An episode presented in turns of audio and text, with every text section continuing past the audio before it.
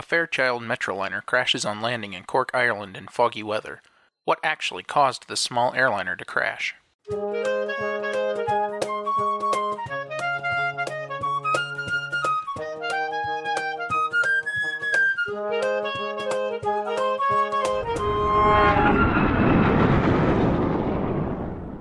Welcome back to the Hard Landings podcast, everybody. I'm Nick. I'm Miranda. And I'm Christy. And w- hi, everybody.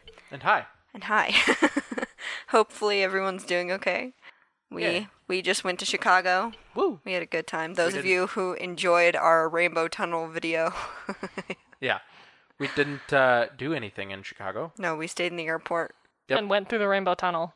Yep. and ate hot dogs and then came back. Yep. to clarify, we flew on a triple seven both ways, and we did this because the other two here have never been on a Yeah, wide we explained that on the on our uh, social medias. Yes. And also we might we'll talk more about the all the stuff that happened on that trip in our post episode. Yeah. So if you want to know more about that, Yeah. stay tuned. Also, reminder because, you know, just in case we haven't done anything with this yet, go submit your stories to the listener submission button on our website, hardlandingspodcast.com, to share your aviation stories with us. Yeah. It sounded like the flight attendant on our flight yesterday actually was really excited to share stories. He's like, I've been in this for 20 years. I got stories. Yeah, Yeah. we'll talk. We'll talk more about what was going on with him because it was it was actually very funny. Because he was like, "What?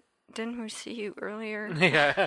So we'll talk more That's about that later. that's Um, always trippy. But you know, we just thought we'd we'd share a little bit about our weekend with you because Reasons. reasons and Yeah. and reasons and reasons. Okay, Reason. Nick, what are we covering today?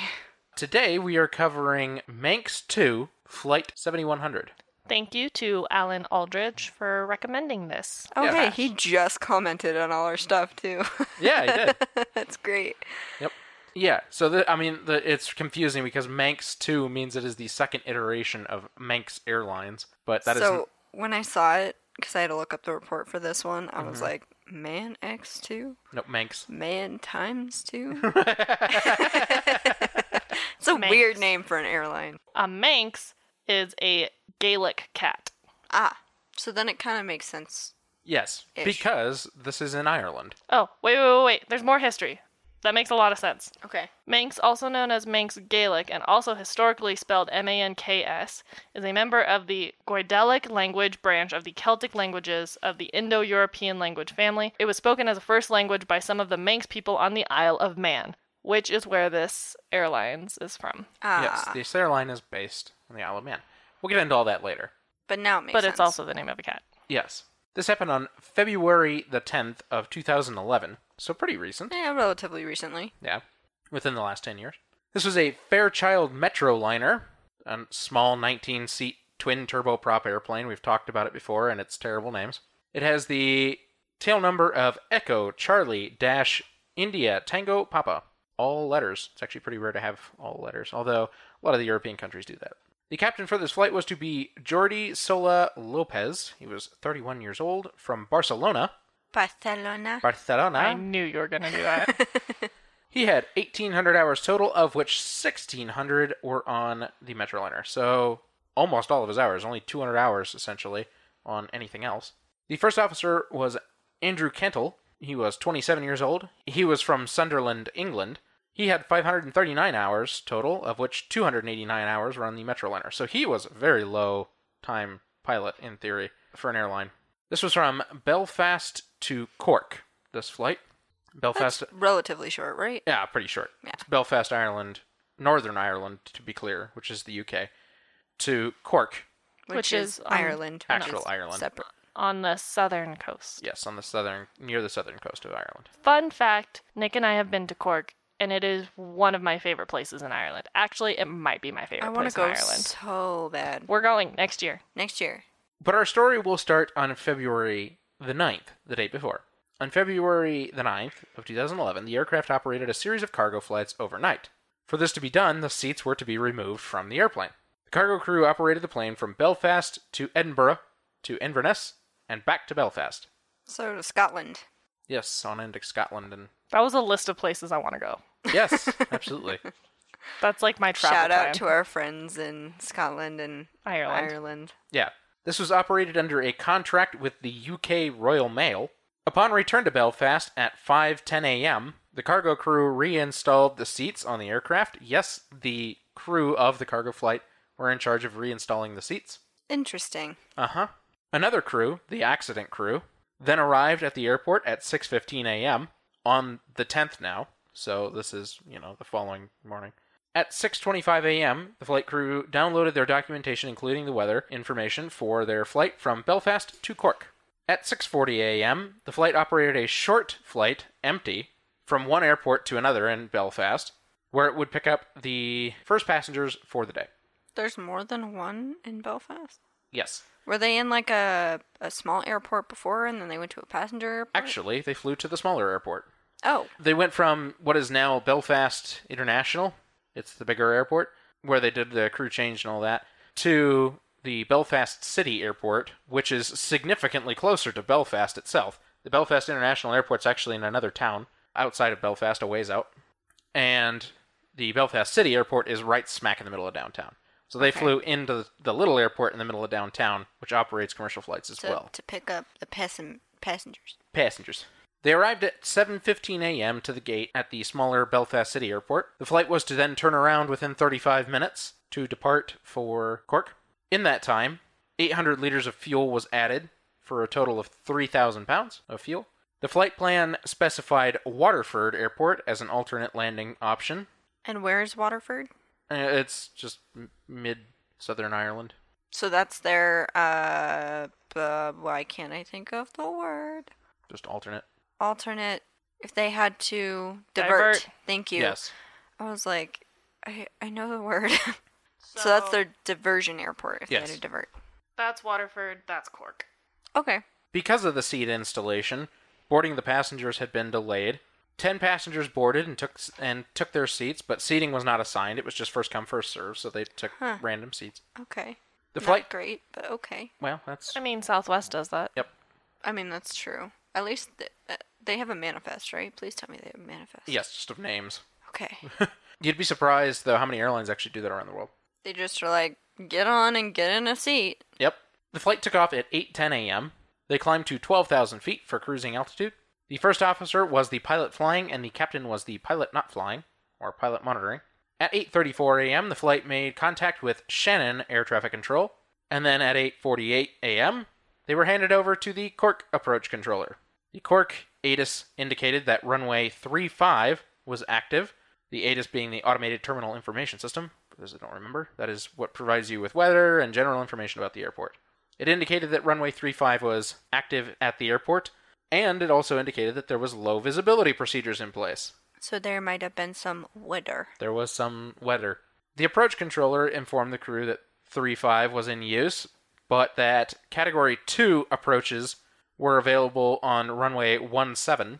And so when, when we talk about Category 2, we're talking about the instrument landing system. And essentially, there's three categories, and it depends on the type of airplane, what the instrumentation is on board, how accurate it is. Basically, there's all these different levels. There's these three different levels, I should say, and one being the lowest, three being the highest. And as as the weather conditions permit, you can use the instrument landing systems to land the airplane. Now, in this case, their airplane was the airplane and their crew were only certified for a Category One approach, and they were informed that Category Two was in place. The aircraft established itself on the ILS approach to runway 17, hoping that the weather conditions would get better. They did this at 8:58 a.m. and they were handed over to the Cork Tower Controller. At 9 a.m., the minimum visibility reported by Cork was still below that required by the flight. So, the minimum visibility conditions were still lower than what they needed. The flight reached the outer marker and continued their approach. The flight reached the minimum decision altitude, which is about 200 feet, and continued the approach anyway, even though they were still not in visual contact with the runway and on a category 2, which they weren't supposed to be doing in Yeah. category 2. Technically against Yep. airline procedure. Yep. The flight then carried out a missed approach at 9:03 a.m. The lowest altitude that they reached was 101 feet above the ground, so low, way below decision altitude. The flight was then passed back to the approach controller. The air traffic controller then vectored the flight back around for another approach. this time for runway 35, the opposite end of the same runway. The flight crew indicated to air traffic controller that they hoped that this would assist them with visuals of the runway because the sun would be at their tail. They complained that the sun was too in their face as they were trying to land on runway 17, even with the clouds. At 9:10 a.m. and 45 seconds, the flight was handed back to the tower controller about 8 nautical miles from touchdown. The minimum visibility was still reported below the required minimum for the flight. The approach was continued past the outer marker again. The aircraft descended below the decision altitude again, and at 9:14 a.m., a missed approach was carried out again at an altitude of 91 feet, so even lower. At 9:15 a.m., the flight requested to enter a hold for 15 to 20 minutes. So about a minute later, they asked for a hold for 15 to 20 minutes to see if the weather conditions would improve. The flight entered a holding pattern over Roval. that is just a a uh, VOR point, and they maintained 3,000 feet. While in the hold, the flight requested the weather conditions for the alternate airport, Waterford. The air traffic controller reported that the conditions w- there were also below the minimums required for the flight. The flight then requested weather info for Shannon, even further away, where the conditions were also below the minimum required. So now they're starting to really feel like, oh, we don't have anywhere to land. At 9:35 a.m., the crew requested weather for Dublin, which the air traffic controller reported as operational but with poor visibility. So it was just really bad all the way around. All the way around. This is pretty normal for Ireland. Yes, they call it being in the soup. It comes with having coast along the Atlantic. Yep. It's just not great for not having fog. Right. So the one day we were in Cork, I can say that we didn't have fog, but most other days that we were in Ireland, it was pretty foggy, and it's with that kind of humidity, that's how the landscape sa- stays so lush and green. Yep. Mm, Pretty normal there. Also, can I just say it's kind of weird that they had to make two missed approaches at the wrong altitudes to be like, maybe we should look into another airport. Yeah. It is a little strange. You can see outside Yep. on whether or not you can see the runway. Yep. So the fact that first of all they tried to make approaches that and decided to go around too low, which by the way is super duper dangerous. Yes, it is. And we've talked about that before. You need to make sure that you know what that altitude is, and if you can't see the runway by that point, you need to go around if you're doing VFR, right? Yep. So the fact that it took them twice and they still are like, I don't know what we're doing Right.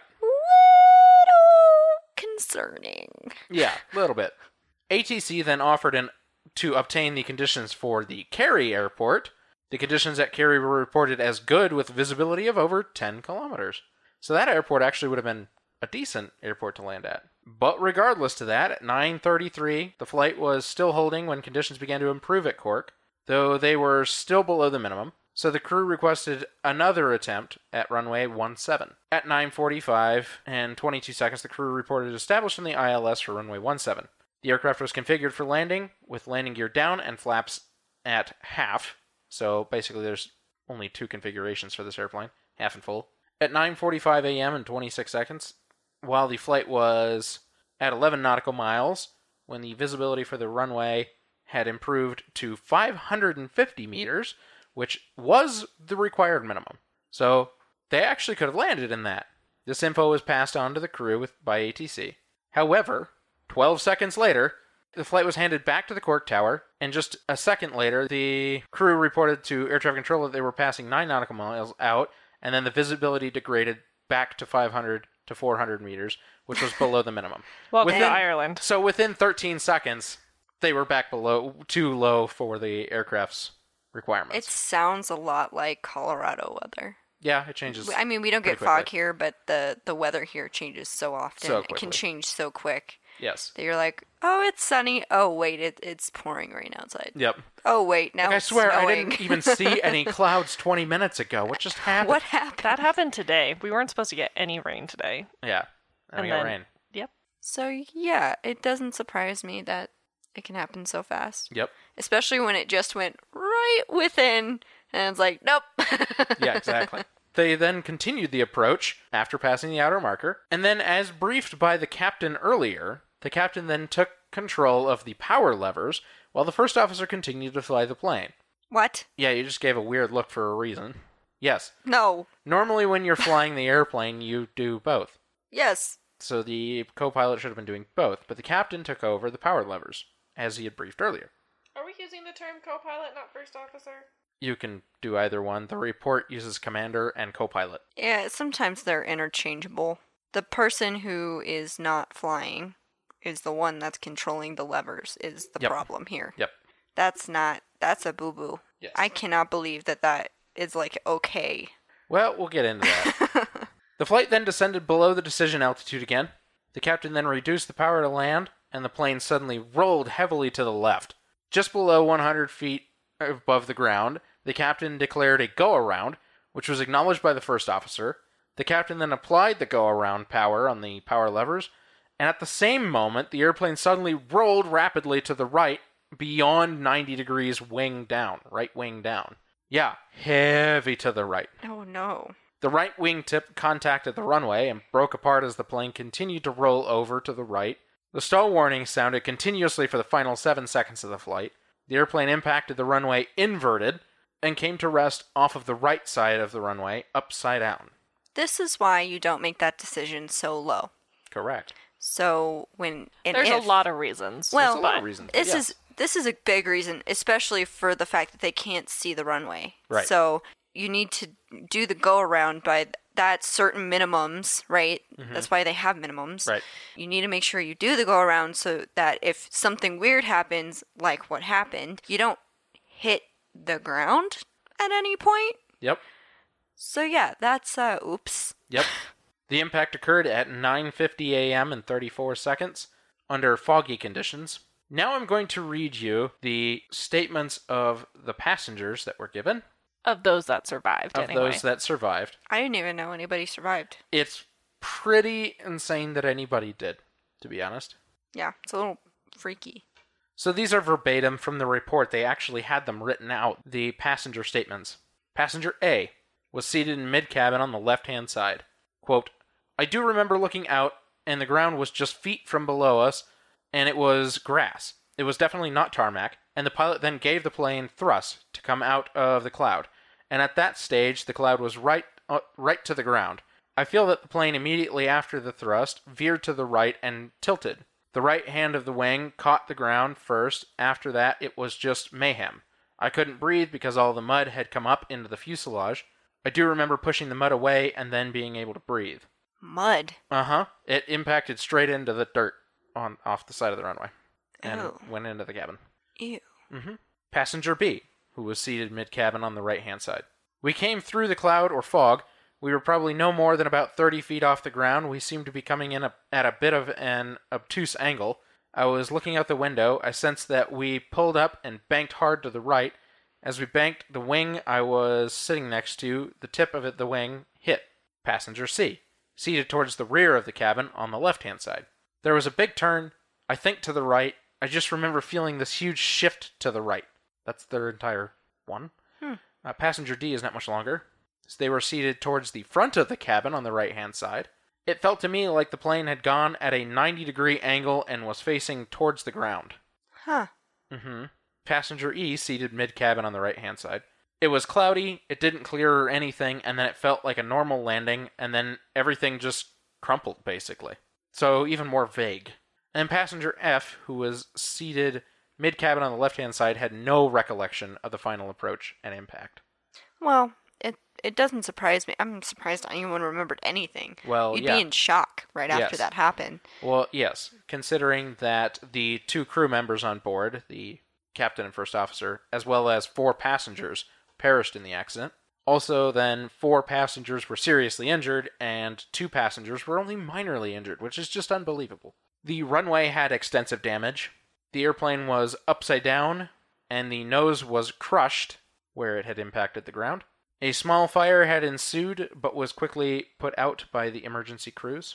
So, that said, the tower controllers had received an alarm about an ELT or an emergency locator transmitter and thought that it might have been from a hard landing from the airplane. Uh, hard landing. Hello. But they couldn't see the plane in the fog, so they didn't know for sure. They pressed the emergency button in the tower and quickly, by phone, informed the emergency crews of the ELT alarm. The emergency crews went to the runway. They started at the threshold of the runway and worked their way down the runway. They came across the crash a ways down the runway and reported to the air traffic controllers their worst nightmare. Crash, crash, crash. The airplane was completely destroyed. Yikes. That doesn't surprise me though. No. The fact that, and we've said this, but the fact that anyone survived Yeah. or that they remembered anything Yeah. is surprising. Yes. Because they were just lucky. Because having that bad of an impact, ouch. Yeah. This investigation was performed by the Air Accident Investigation Unit of Ireland, who I feel like probably doesn't investigate a whole lot of crashes. Probably not, especially considering that this one was Ireland's deadliest crash in 45 years. That's kind of crazy. Good for Ireland. I mean, yes, this to us doesn't seem like a very big accident, but it is for them. It drew a lot of media attention, as a matter of fact. They also aren't ju- just aren't a big country. No, Okay, back to what I was saying.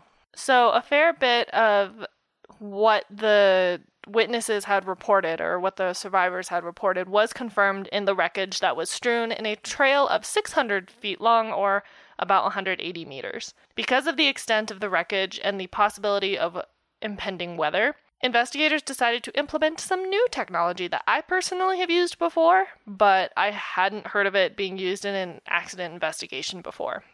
They used a laser 3D scanner to capture the entire wreckage site, so they would have documentation of it even after it needed to be moved to the hangar. From this data, they were able to reverse engineer the impact sequence. As usual, we have pictures on our website, and I'm showing them now to everyone here.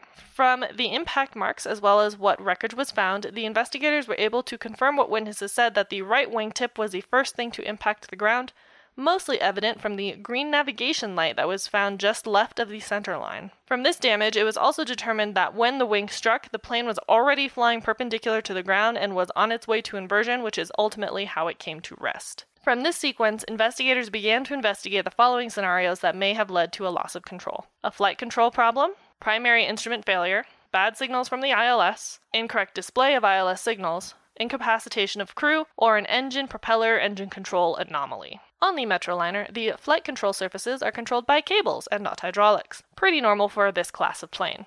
Investigators initially did find that many cables were severed, but did not find any pre existing defects like fatigue, and found the damage to be from having to cut survivors out of the wreckage. Yep. So they literally had cut the cables when they were just evacuating people. Yep. So they ruled out any failure of control surfaces. Investigators then looked into an instrument failure in the cockpit, as that could have contributed to a spatial disorientation caused by instruments. But once the instruments were removed from the wreckage and tested, it was found that they were functioning normally at the time of impact. So investigators determined that instrument failure was not a factor of this crash. Next was the Instrument Landing System, or ILS. It was actually really easy to rule out this one because it is continuously and automatically monitored, and there were no warning or failure indications during the final approach, and it was inspected the day after the accident with no anomalies. The systems in the plane to receive and read the ILS were also found to be operating normally. At this point, investigators had access to the data from the black boxes, and from the cockpit voice recorder, they had determined that the flight crew was not incapacitated. Definitely important. Yes, I mean, definitely with the weather, there was a big question about disorientation. And, I mean, could they have ended up in this situation because the weather was disorienting? Okay, here's the deal. So, the reason why I find it super hard to believe they were disoriented is they knew a- at what point they couldn't see the runway and they decided to do a go around.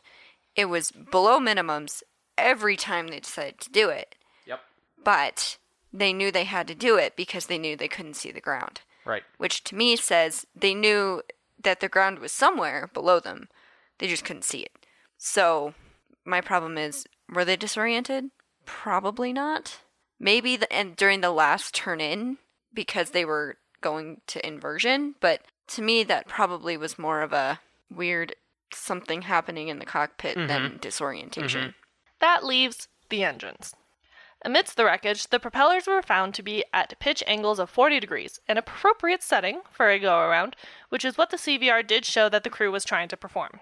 But before go around procedure had commenced, the flight data recorder showed something really interesting. There is a graph of the flight recorder data. I am showing it now. Look at our website. It's cool. And it's kind of hard to explain.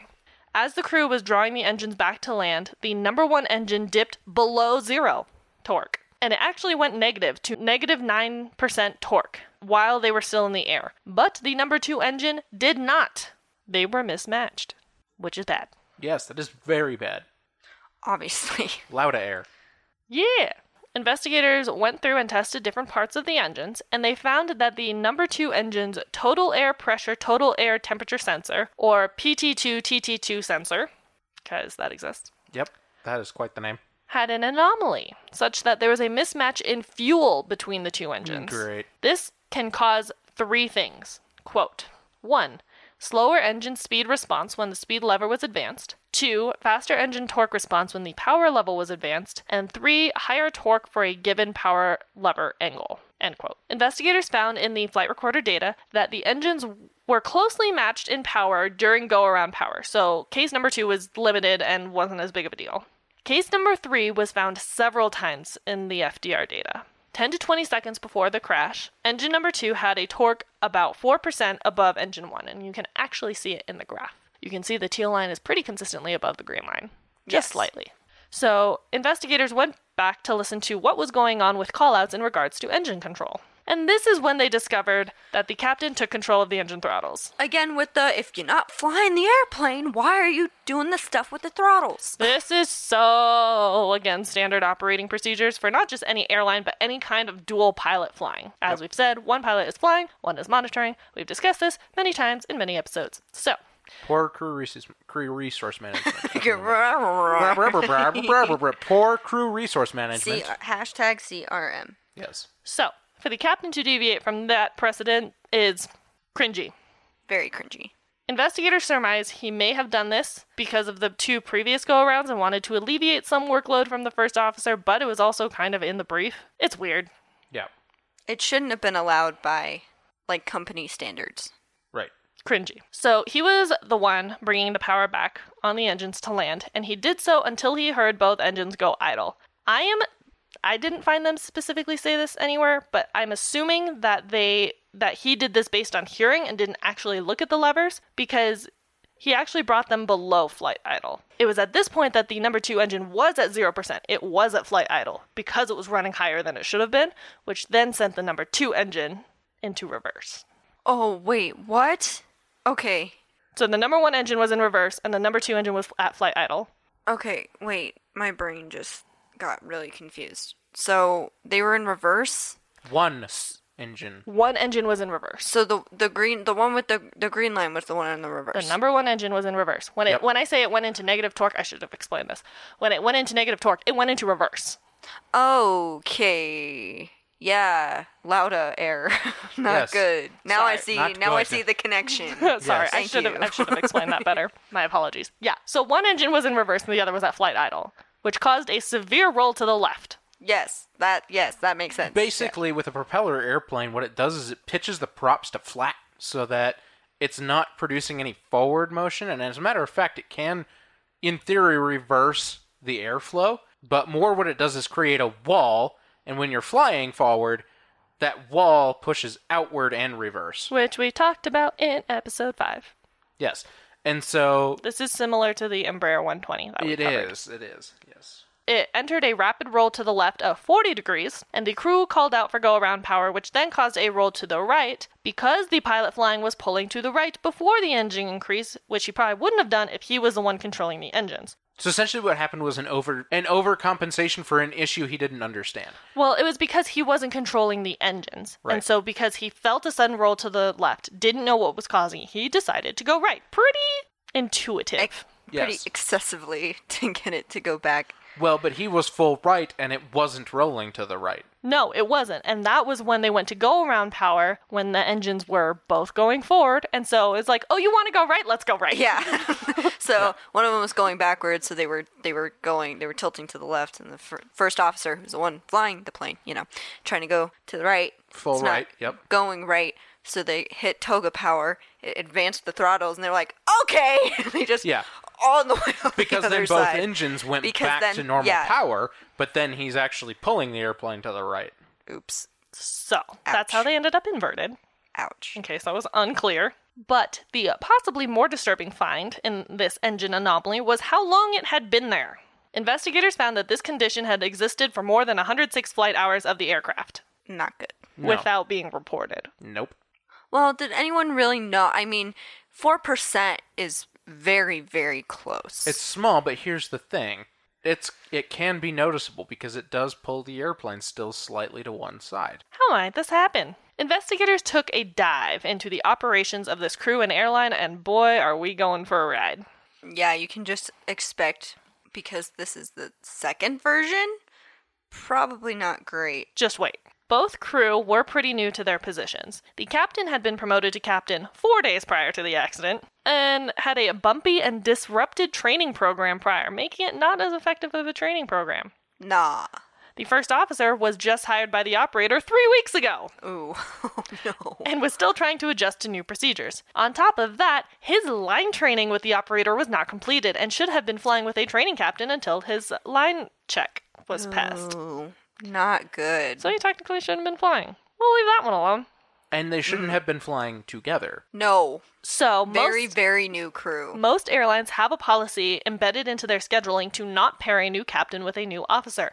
But this one didn't. Yep. Just ignored it. It's fine. I think the in the air disasters episode they called it green on green, something like that. yes, that. green on green. So don't put a green person with a green person. Pretty self explanatory. The investigation then turned to the crew's schedules to see if fatigue was a factor. So let's go to the captain's schedule. He worked on the 6th from 12:05 p.m. to 6 6:55 p.m. Then the next day from 7 a.m. to 6:45 p.m. Almost 12 hours.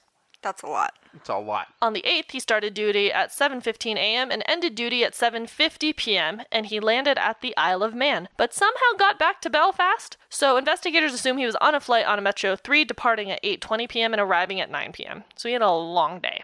He did. He was only on the airline for. f- This is something I find interesting. He was only on the, with the airline as captain for four days. Here's the thing: he had 25 hours as captain of a metro liner Let me finish. in those four days. I know. Because of this super long day, he was required to have a minimum rest period equal to his duty. Instead, he resumed duty on the 9th at 6:15 a.m. four and a quarter hours too early. So he didn't get enough rest time.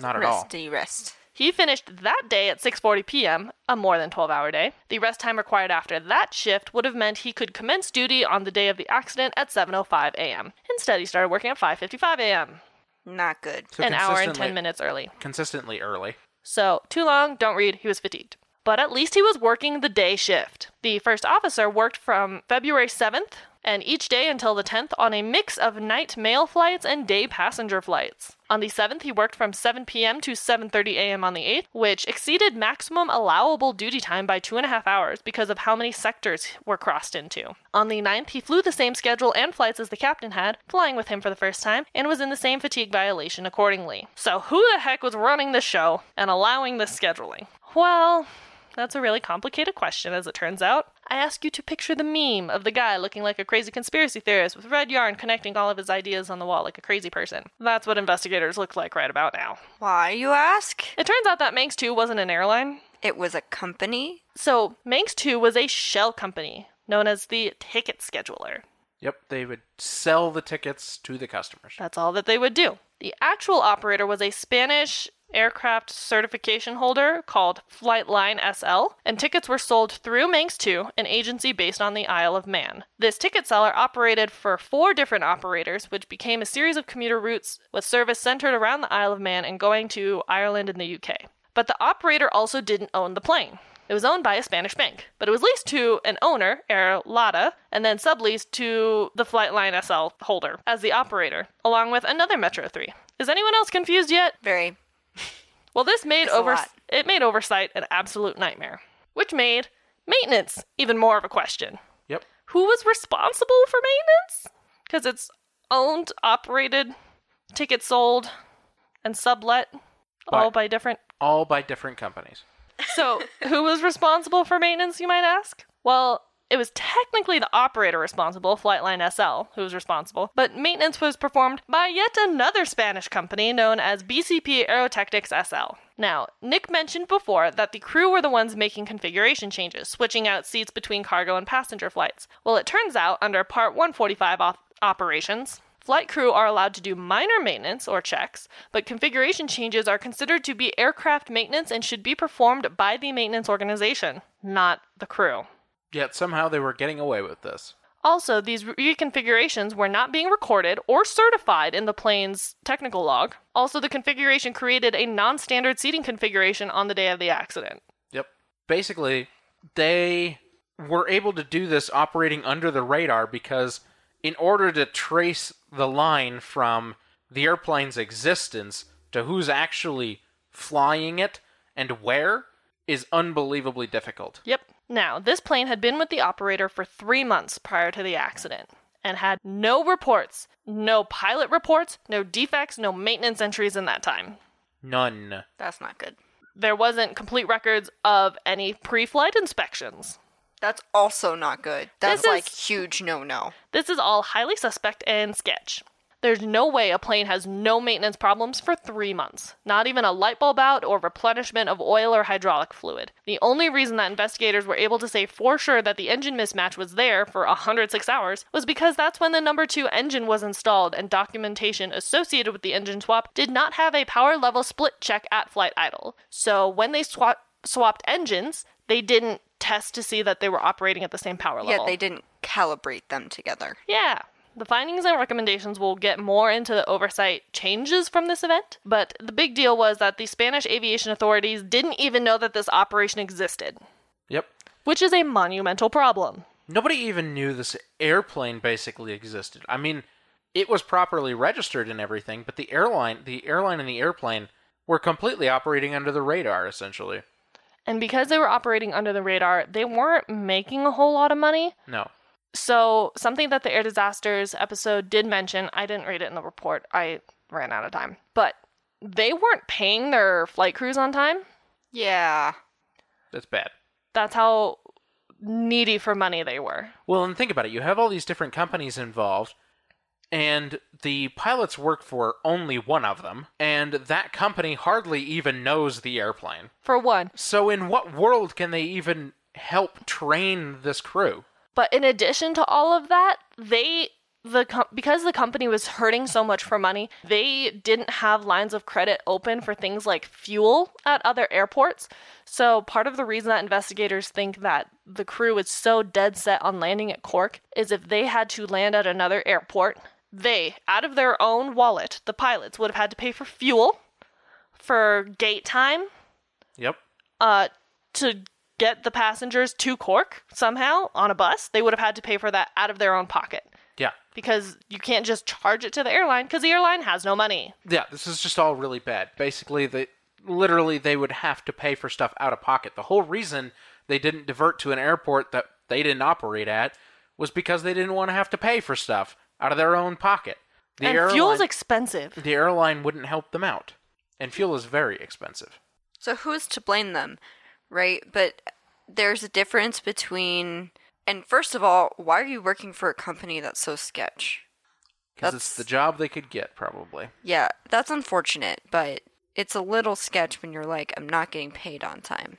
Yes, there's a lot of sketch things about it. I mean, you're talking about the airplane's owned by a bank in reality, and that bank leases it to the physical owner, who is a company in Spain. Who then sublets it to the then- operator. Right, subleases it to the quote unquote operator, which is a totally different company, unrelated, and then they let Manx 2 sell tickets and operate the airplane. So it's a even though- nightmare. Even though, yeah, nobody even has any clue who they are or what they do. Yeah. Yikes. Super sketch. Yep, and then you have a whole nother company in Spain to operate the maintenance on the airplane. Yeah. No. Mm-mm. All of this is just how can anybody keep track of anything? They couldn't, Right, which is why this happened. right. And all of the companies were probably okay with that. Well, and fortunately, I, I hate to say fortunately, but because this happened, it unearthed the entire scheme going on, right? Right. So it put it to a stop, Right. right? It the stuff they were doing was basically illegal. Right. So they were shut down. Right. I'm assuming that is something that comes up, which we will get to in a second. Let that cat out of the bag now. In December of 2012, Manx 2 ceased all operations and was liquidated. Yes. So, Unfortunately, I don't even think there's anything they really could have been legally charged with or taken down with. But the company didn't make much money as it was, anyways, and then they were out one of the two airplanes that they were operating way too often, And not taken care of. not taking care of, and then operating it as a sketchy cargo operation overnight where it wasn't even legal to change the airplane back and forth. That's just. There are so many things wrong with that. But unfortunately, Manx 2 didn't really have a ha- much of a hand in that because they didn't even physically touch the airplane or know anything about it. They just sold the tickets for it. That's their excuse. Yeah. Break it a break. Break it a break. Hey, it's Ryan Reynolds, and I'm here with Keith, co star of my upcoming film, If, only in theaters, May 17th. Do you want to tell people the big news? All right, I'll do it. Sign up now and you'll get unlimited for $15 a month in six months of Paramount Plus Essential Plan on us. Mintmobile.com slash switch. Upfront payment of $45 equivalent to $15 per month. Unlimited over 40 gigabytes per month. Face lower speeds. Videos at 480p. Active Mint customers by 531.24 get six months of Paramount Plus Essential Plan. Auto renews after six months. Offer ends May 31st, 2024. Separate Paramount Plus registration required. Terms and conditions apply if rated PG. Welcome back. So, I actually did know about this flight, although I forgot quite a bit about it, obviously, because I was like, whoa, wait a minute. But that's okay. Now I remember some of this stuff. And we So- were we were originally going to have a guest, but we kind of we're just going with it. It fell through, so. It's okay. We're going with it. We, I'm doing the findings and the recommendations and things tonight, as we normally do, and I do know these flights. So we're going to start with this finding. The flight was undertaken without adequate consideration of the weather conditions at the destination and alternate aerodromes or airports. So we didn't talk about this much, but essentially the flight the flight crew took off knowing what the weather was going to be. They took off knowing that the weather was going to be poor, and there's no way they could have operated that flight safely in that weather. It was not legal. and they just took off anyway, which not good. They found that the flight plan specified one alternate airport, whereas weather conditions at the destination were such that two alternate airports were required. Which they kind of did put a feeler out for other airports, but they should have had another alternate on top of the one they had too. Right. The problem was is that they didn't like we said, they didn't even want to land at an alternate if the operator wasn't didn't know about that airport because they wouldn't pay for anything. Right. They found that the flight crew were not aware of the weather conditions at the alternate airport specified on the flight plan. So the one that they had, they didn't Yep. know the weather for. They found that deviations from standard operating procedures by the flight crew were apparent from the CVR recording. Uh, yeah, the captain taking over the engines and he wasn't flying the plane. Right. That's a problem. Big no no. They found that the CVR recording did not contain any reference by the flight crew to an aircraft system anomaly or failure, so they didn't feel like there was an issue with anything. The crew didn't. Right. They found that three instrument approaches were commenced and continued beyond the outer marker equivalent position, while meteorological conditions were below the required minima. So, in other words, it was below what the airplane was legally allowed to fly in, and yet they continued their approaches past their the outer marker, which was already a decision point. They found that all three approaches were continued below decision height without adequate visual reference being acquired. We've talked about this. They went below minimums and they still couldn't see the runway, and so they made that decision too late to go around. It's good that they went around. It's not good they they decided to go around too low. Right. Well, and the third one proved why that was a problem. Yes. They found that power levers were operated by the pilot not flying, or the captain, on the final approach contrary to normal operating procedures, which resulted in a lack of coordination between the flight crew and the control of the aircraft at a critical phase of flight. CRM, CRM, CRM. Okay. Yep. It's huge. They found that during the third attempt to land in low visibility conditions, the aircraft descended below decision height and the power levers were retarded below flight idle and action prohibited in flight because, as Christy said, it makes them go in reverse. Yep. They found that recorded data indicates that the number one or left power plant entered a negative torque, which is the engine, by the way, regime, which is negative 9% minimum value, whereas the number two or right engine reached a minimum torque value of 0%, so it went just to idle. As this asymmetric condition was coincident with the initial roll to the left Yep. to a bank of 40 degrees. By coincidence, they mean it happened at the same time. Yeah, I, Because it my, my brain just It was causal. coincident. I was like, the heck? Okay. Coincidental. And this has been a look at Miranda's brain. Thanks. they found that a go around was initiated at a height of approximately 100 feet. The aircraft then rolled rapidly to the right, resulting in the right wingtip striking the runway surface, following which the aircraft inverted. They found that the aircraft came to rest in soft ground 72 meters to the right of the runway center line, 189 meters from the initial impact point. They found that post impact fires occurred in both engine na- nacelles? Nacelles. Nacelles? yes, that's just a fancy word for the uh the engine cowling, like the cover around the Oh, oh, engine. oh, okay. So the engine cowling, which were expeditiously extinguished by the airport fire service. That sounds correct. expeditiously. Yeah. They found that six persons, including both flight crew members, were fatally injured, four passengers suffered serious injuries, and two minor injuries. They found that the toxicology reports relating to the commander and co pilot, or the captain and flight first officer, show that carbon monoxide, ethanol, prescribed drugs, or drugs of abuse were not detected. So they weren't under, they didn't inhale carbon monoxide or were on drugs. Right. They found that the ILS on runway 17 was functioning normally with no warning or failure indications evident during the final approach of EC-ITP. A post-accident calibration flight revealed no anomalies with the ILS system. Yes, basically all of that to say ILS system was working, and that was just to prove that that wasn't a factor in this. Right. They found that the air traffic control personnel at Cork performed their duties in accordance with the procedures and promptly sounded the alarm when they lost radio contact with the aircraft. The ATC did their job. Good job, ATC. They found that the technical log for ECITP recorded no defects between the 9th of November 2010, when the aircraft re entered service following heavy landing repairs, and the date of the accident. Which is highly suspect. Yeah, it's like there was nothing wrong. Are you sure? They found that the aircraft was regularly changed between passenger and cargo configuration by unauthorized flight crew and without appropriate entries being made in the aircraft technical log, which big no no. Big no no. Big no no. They found that the last 75 hour service check before the accident was carried out on the 5th of February 2011 at Barcelona, no defects were recorded on the documentation related to this check. The number two engine sensor was inspected for damage, condition, and security as part of major inspection, which was certified on October 11, 2010. It was also checked for the condition and security on a service check in the week before the accident. No sensor defect was noted during these inspections, but there was obviously one. Biggest thing is like, for some reason, this airplane was the best airplane in the world, and that reason being that nobody wanted to admit anything was wrong with it. Yeah. But there was a lot wrong with it. Yeah. Bad boo boo. No. Yes.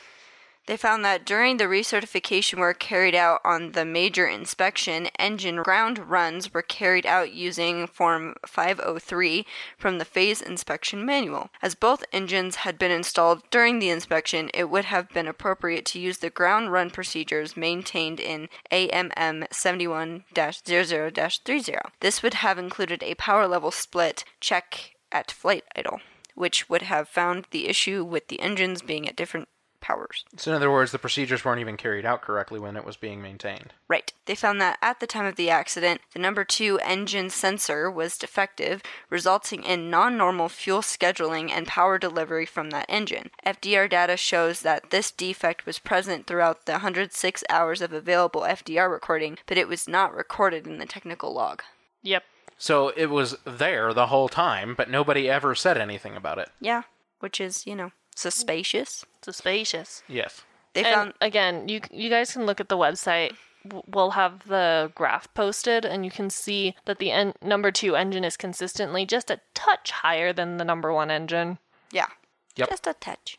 The torque split between the engines caused the defective sensor caused by the defective sensor became significant when the power levers for both power plants or engines were operated below flight idle because they went into reverse. Right. The investigation identified no other pre-accident aircraft defects that were relevant to the accident. That doesn't mean there weren't any, but they didn't cause a problem. W- Yeah, it wasn't related. Right. The operator was unable to find the FDR data frame layout available contrary to regulation. They found that the seating arrangement on EC ITP comprised 18 passenger seats in a non standard layout. That's kind of a problem. Yes. So in other words, when they put the seats back in, they didn't even Put 'em put them in- in the way the airplane Right, was yeah. certified to carry them. Yikes. At least they didn't put more seats than it could hold. Well, yes, but this could be a problem anyways because it could cause weight and balance issues. One, two, if for whatever reason they did need to evacuate and had the ability to evacuate, it could have blocked ways. It could have. Yeah. Yeah. Because Problem. we don't know how those 18 seats were f- configured. They found that no evidence was found of the effective employment of crew resource management principles. They had no Hey. CRM. Not at all. They found that command decision making was not effective with a flat cockpit authority gradient being evident.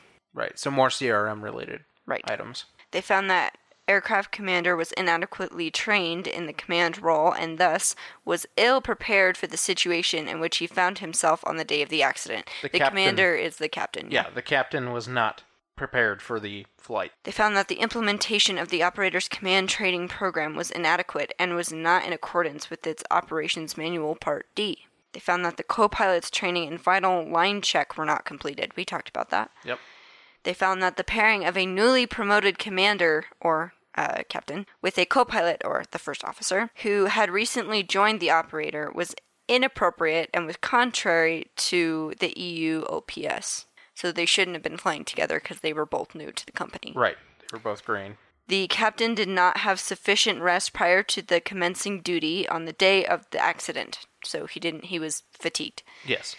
They found that 2 days prior to the accident, the co-pilot exceeded flight and duty time limitations and operated a final sector in breach of regulations. That's also a problem because you're having pilot, pi- pilots fly a plane Yep. full of people.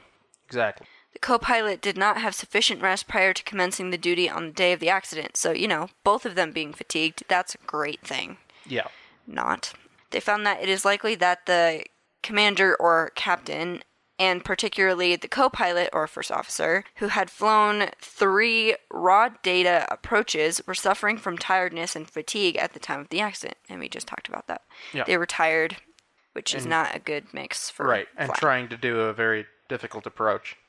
They found that the aircraft was operated on the Belfast City to Cork scheduled service without establish, establishing a line maintenance station at either location. Yeah, so if something was wrong with the airplane, they couldn't even fix it either place. Nice. They would have to send it to Spain. They found that the air traffic services flight plan for FTL 400C, the flight, the accident flight, was filed by a ground handling company in Denmark. Yep. Yeah, I didn't bring that up either because I thought it was really strange. But yeah, the flight plan that they had normally you do it at, at an office with a dispatcher on the airport, Yeah. on site at the airport that you are departing from, Yeah. or at the very least you're in contact with operations at the airline's base. But no, they used a third party company in Denmark. So this is yet again another party involved Yeah. in order just to do their their flight planning and their operations. So you know that whole image I said with the red yarn connecting everything everywhere? Mm-hmm. Yeah. Yeah.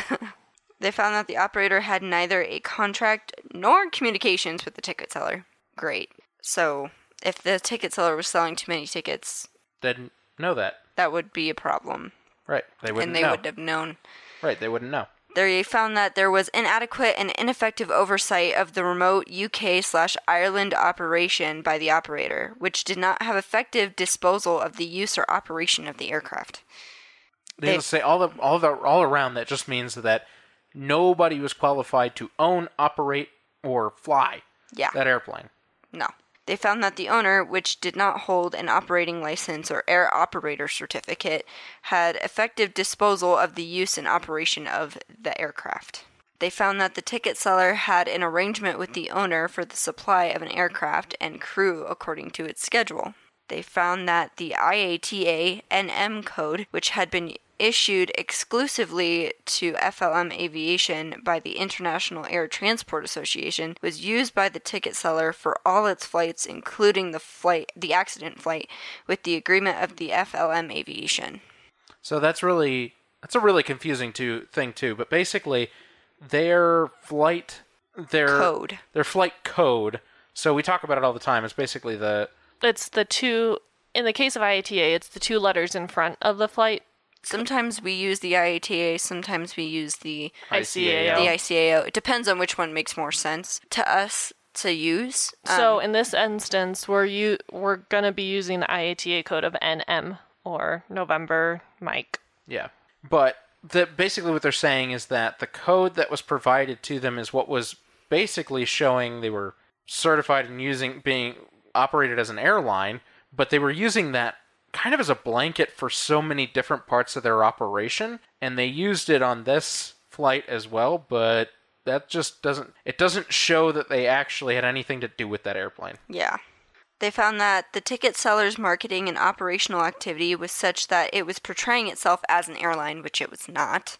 Right. It was just a ticket seller. Right. They found that some of the operational responsibilities of the operator as AOC holder, including operational control, were being inappropriately exercised by the owner and the ticket seller. So they were way overstepping what they actually do. Yes. They found that the competent authority of the state of the operator informed the investigation that it was unaware of the remote operation in the UK and Ireland. So the, the Spain, the people in Spain were like, we had no idea this was happening all the way over here. Right.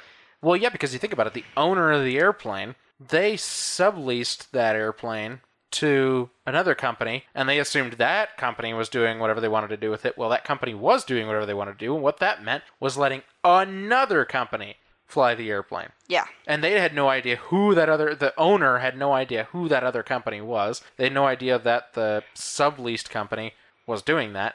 It's all just super confusing. It's very confusing. They found that there was no o- oversight of the remote operation by the competent authority of the state of the operator, which we just talked about. There was no, no oversee of that of the entire company Well, yeah, owning and- this airplane. Well, yeah, and that part of that too is they're saying that Spain didn't even look into No. who owned this airplane and where it was and what it was doing.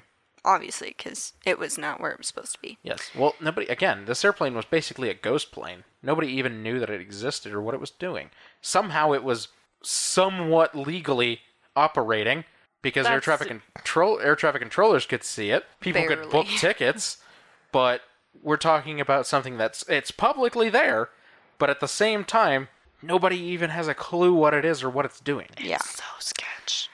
They found that the two SAFA inspections carrying, carried out on the aircraft involved in the operation did not identify substantial operational deficiencies, even though it probably had some. They found they found that the SAFA inspect inspections were limited in scope and did not provide a substitute for oversight by the state of an operator. And they found that, the last finding, they found that the training standards prescribed under EU OPS 1.955 regarding nomination as commander do not provide adequate requirements for command upgrade.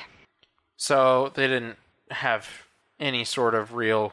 They weren't following the guidance or requirements for training and promoting their crew. They just did it anyways, Yeah.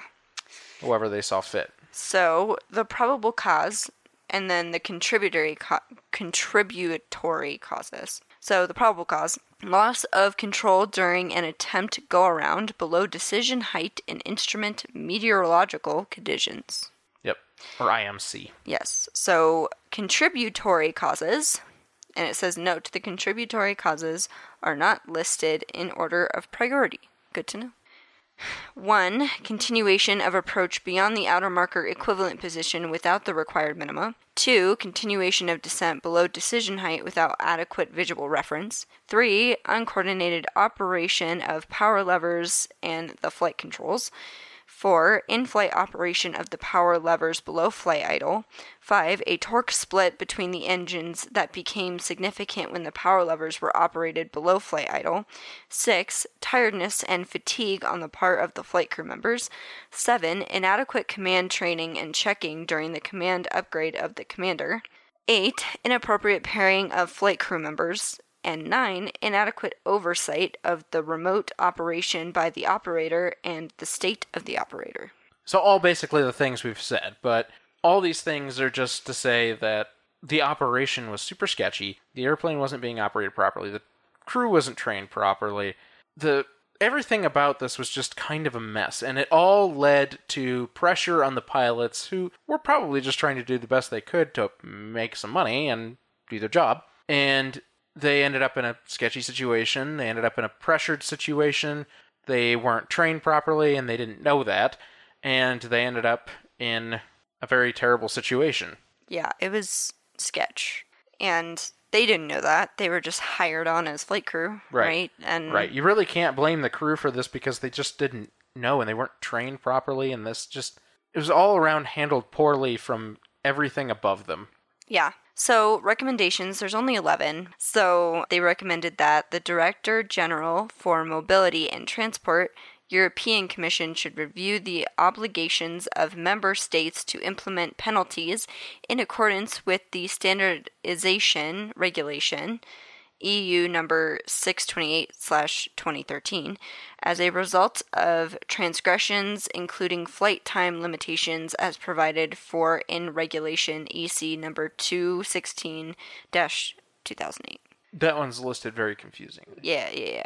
It's it's basically make sure the people who are supposed to be in charge of this airplane mm-hmm. know where it is and what it's doing. Is Yes. basically what this There's no oversight. They recommended that the European Aviation Safety Agency should provide guidance to operators concerning successive instrument approaches to an aerodrome. Hashtag airport in IMC or night VMC, where a landing cannot be made due to weather reasons, and incorporate such guidance in Commission regulation uh, number six nine or nine six five dash twenty twelve accordingly. Right. I think that one's a little worded a little confusingly too. And I think that while it's valid, I don't think it actually had much to do with the issue overall. It, there were poor weather conditions, but basically they're saying there needs to be more clear guidance and regulations about about how to handle operating a flight in poor weather conditions and what that looks like for the crews and such. And in this case, yes, they didn't handle that correctly, but also that wasn't even necessarily the smallest factor in this.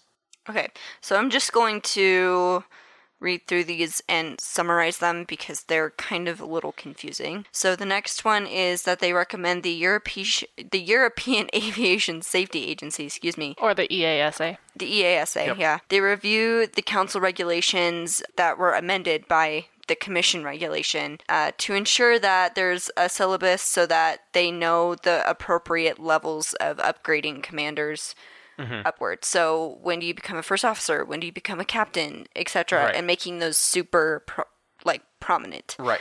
That's what and making sure it's carried out properly. Correct. The next one is they recommend Flightline SL should review its current operational policy of an immediate diversion following a missed approach due to weather. So basically, they didn't Yeah. divert immediately. They continued three separate times. And uh, they should have diverted after Yes. the first time, really. Yes. Um, and especially after the second time. Yeah.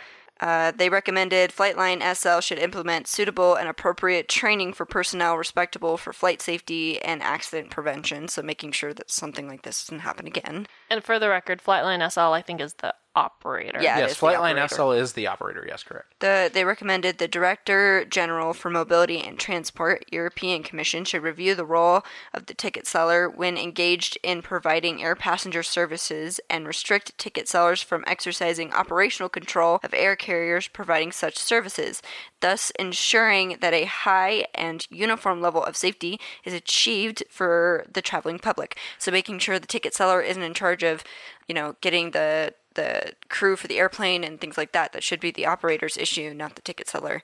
Um, and that the ticket seller is not showing that they're an airline when they're Yes. not. So this doesn't really.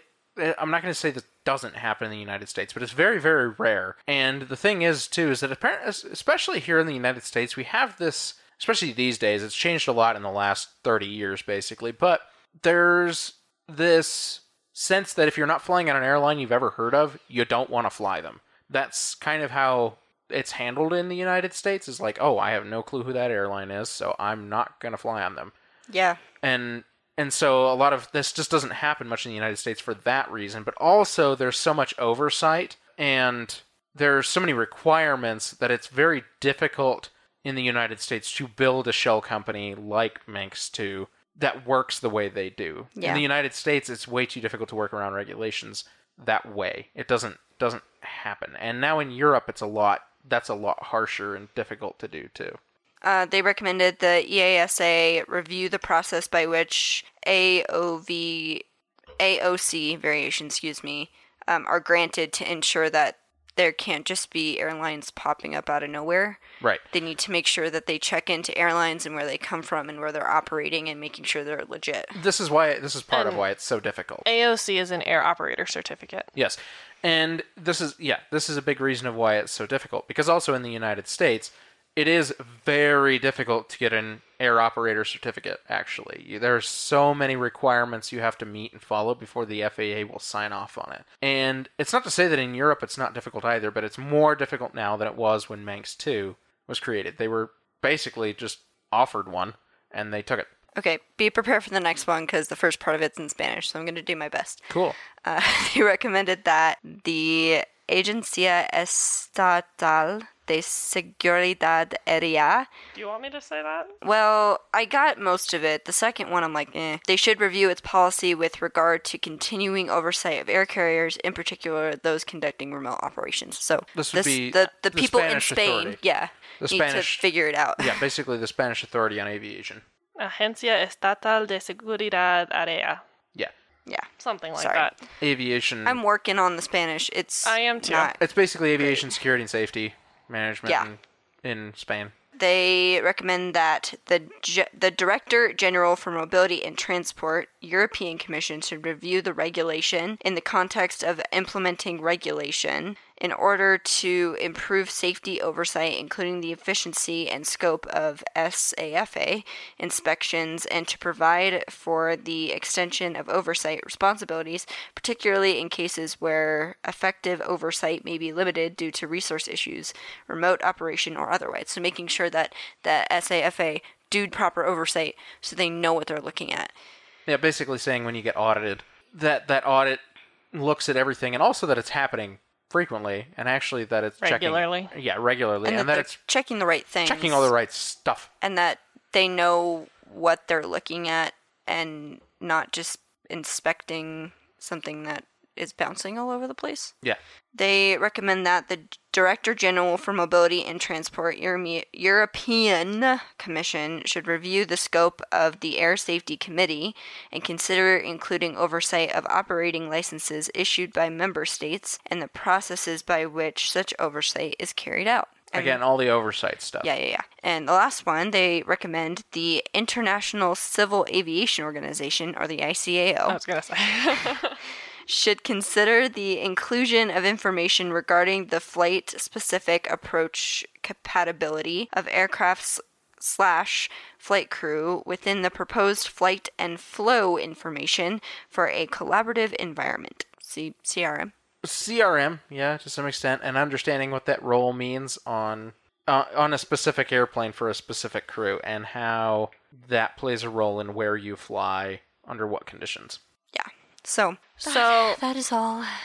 on these planes is printed the name of the ticket seller, the website specifically. Yeah, Yep, yeah, yeah. Manx2.com. Manx2.com, and so I decided to pull that up. And there is a message on here oh, from January 28th, 2014, and it is the Manx2.com statement on the AAIB Final Cork Report. So I'm just going to go Ah. ahead and read it. We welcome the final report published today by the Air Accident Investigation Unit of the Irish Department of Transport. Transport, which conducted a full and very de- detailed investigation to the crash in February 2011 of Flight NM 7100 from Belfast to Cork, which was operated by Flightline BCN, the operator, as referenced in today's report. The investigating impact of the tragic accident at Cork three years ago is not something that the passing of time has diminished, and the thoughts and sympathies of all those involved are first and foremost with the families of those who lost their lives and those who were injured. Manx 2 ceased trading in December 2012, but the former directors and employees of Manx 2 continued to give the AAIB and the AAIU their fullest cooperation throughout the three years of the investigation to ensure that the full facts could be determined and any lessons learned to improve future air safety. You know what this podcast is about. Manx 2 contracted all the flying to EU airlines licensed and required and was the operator to operate in compliance with the stringent standards and controls of the EASA, con- recognized to be among the most stringent in the world under the oversight of their national aviation safety authorities. Unfortunately, the report is clear that the prime causes of the accident were decisions made by the Flightline crew in adverse weather conditions, compounded by the inappropriate crew rostering by the operator and a lack or and a significant lack of oversight by the Spanish Air Safety Authority. The operator of the flight was Flightline BCN Riera de Tena, 18 to 20, Barcelona 08014, Spain. And there's phone numbers and stuff like that. Interesting. So they didn't exactly like say sorry or take account for their role in any of it. But I do feel that the investigators felt that they were at fault for operating, period. They shouldn't have even Yeah. existed as a company. I mean, selling tickets is one thing because you can buy plane tickets, right, Well, on you- on websites in the United States that have nothing to do with the actual flights. But those ticket sellers don't say they're the ones operating the flight. Well, yeah, and when you start talking about companies like that, like Expedia or Orbitz or whatever, they are you're buying those tickets through those companies, but you can tell what airline it's actually for. Yeah, they always tell you. And in the United States, of course, always a major airline because they have to contract with those airlines to sell tickets. Whereas here, the ticket seller, it was what the flight was operated under. It's what Right. was printed on the plane. The ticket seller was literally able to basically be an airline without being one. and that's a problem, Big time. which is why they no longer exist. Right. yep.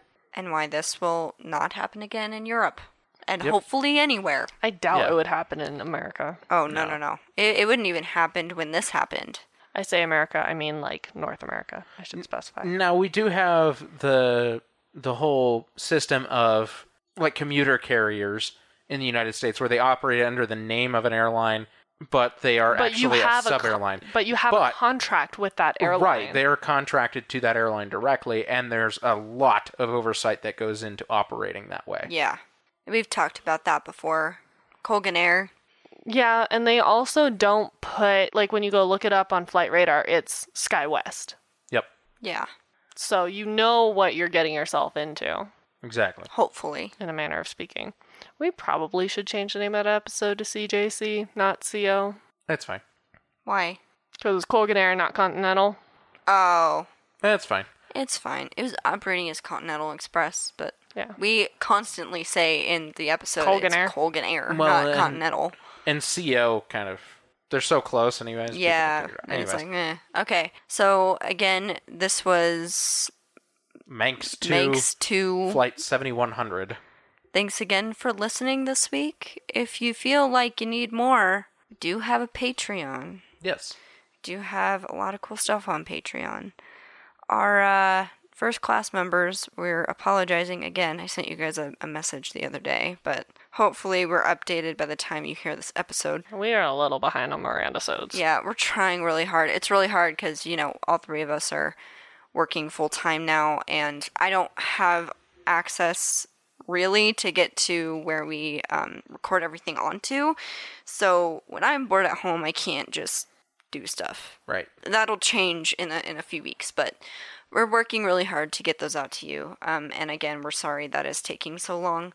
Uh, we do have like three queued up. You'll get like three at once once that's done. But Yeah. we just want to let you guys know that we're not we're not forgetting about you. Again, thank you so much for listening. Check us out on our social medias Submit your listener stories. because we are very much looking forward to reading those. Very much. Yes. Remember, if you don't want to put your name or like if you work for an airline, We won't tell everyone. We'll keep it no. anonymous. First of all, Unless you don't want us to. Yeah. Well, I mean, if you want to stay anonymous, it the form makes you put in your name, but you can tell us in the body of your story, please don't say my name on air. I work for this airline. Or you can put in A fake name. if you call Make it yourself funny. call yourself Darth Vader, please. That'd be great. Ranger. That's my thing. it doesn't matter. If you don't put in um, a fake name, we'll make one up for you if you want us to. Um, and leave a cool title on it so we know kind of what's going on. Um, we're really excited. Again, we, we put these out. We record these two weeks in advance, so we actually haven't announced Started? it yet, technically. Although some of you have been looking at it. Because again, I can look on the website and see where you're looking. So I'm like, someone looked at it like 10 times today. In. Singapore. and We see you. we see you. We know you're looking at it, but you didn't do anything with it. I think because you don't know what they what it is yet. So it'll come out on Tuesday. But And that's okay. yeah, but if you guys have any funny stories, September is funny stories, uh, aviation stories. It could be a trip or something you saw on a flight, or if you work for an airline, something that happened while you worked for that airline. Do we want to say a date that we're coming out with it? Uh, we don't we don't really have a date yet. Because this episode airs on the 15th. I know. Um, it could come out like after this episode comes out, but I don't know. I mean, it should be probably in October. In Well, reality. Depends on how many stories we Yeah. get. So you'll hear that whenever we end up getting, depending on how many stories we get and when, it'll either come out toward mid to end September or early October. that will probably start to determine what this looks like. Yeah. So submit your stories. They're cool. We are super excited. We're going to post episode and talk about a story we had over the weekend. So Yeah. enjoy everything. Uh, stay tuned. Stay safe. Stay smart. Wear a a mask. And uh, we'll we'll catch you next week. Keep your speed up. Please like and follow us on Facebook and Instagram at Hard Landings Podcast and on Twitter at Hard Landings Pod. Also, subscribe and leave us a five star review on whatever platform you're using to listen. If you want to see photos and sources for this episode, please visit us at hardlandingspodcast.com, where you can also leave us feedback and ask questions. This episode was researched and written by Nick and Christy. Our theme song was written by Miranda and performed by all three of us, plus Leo. And our logo is by Naomi, and our social media is coordinated by Sonora. Catch you next time.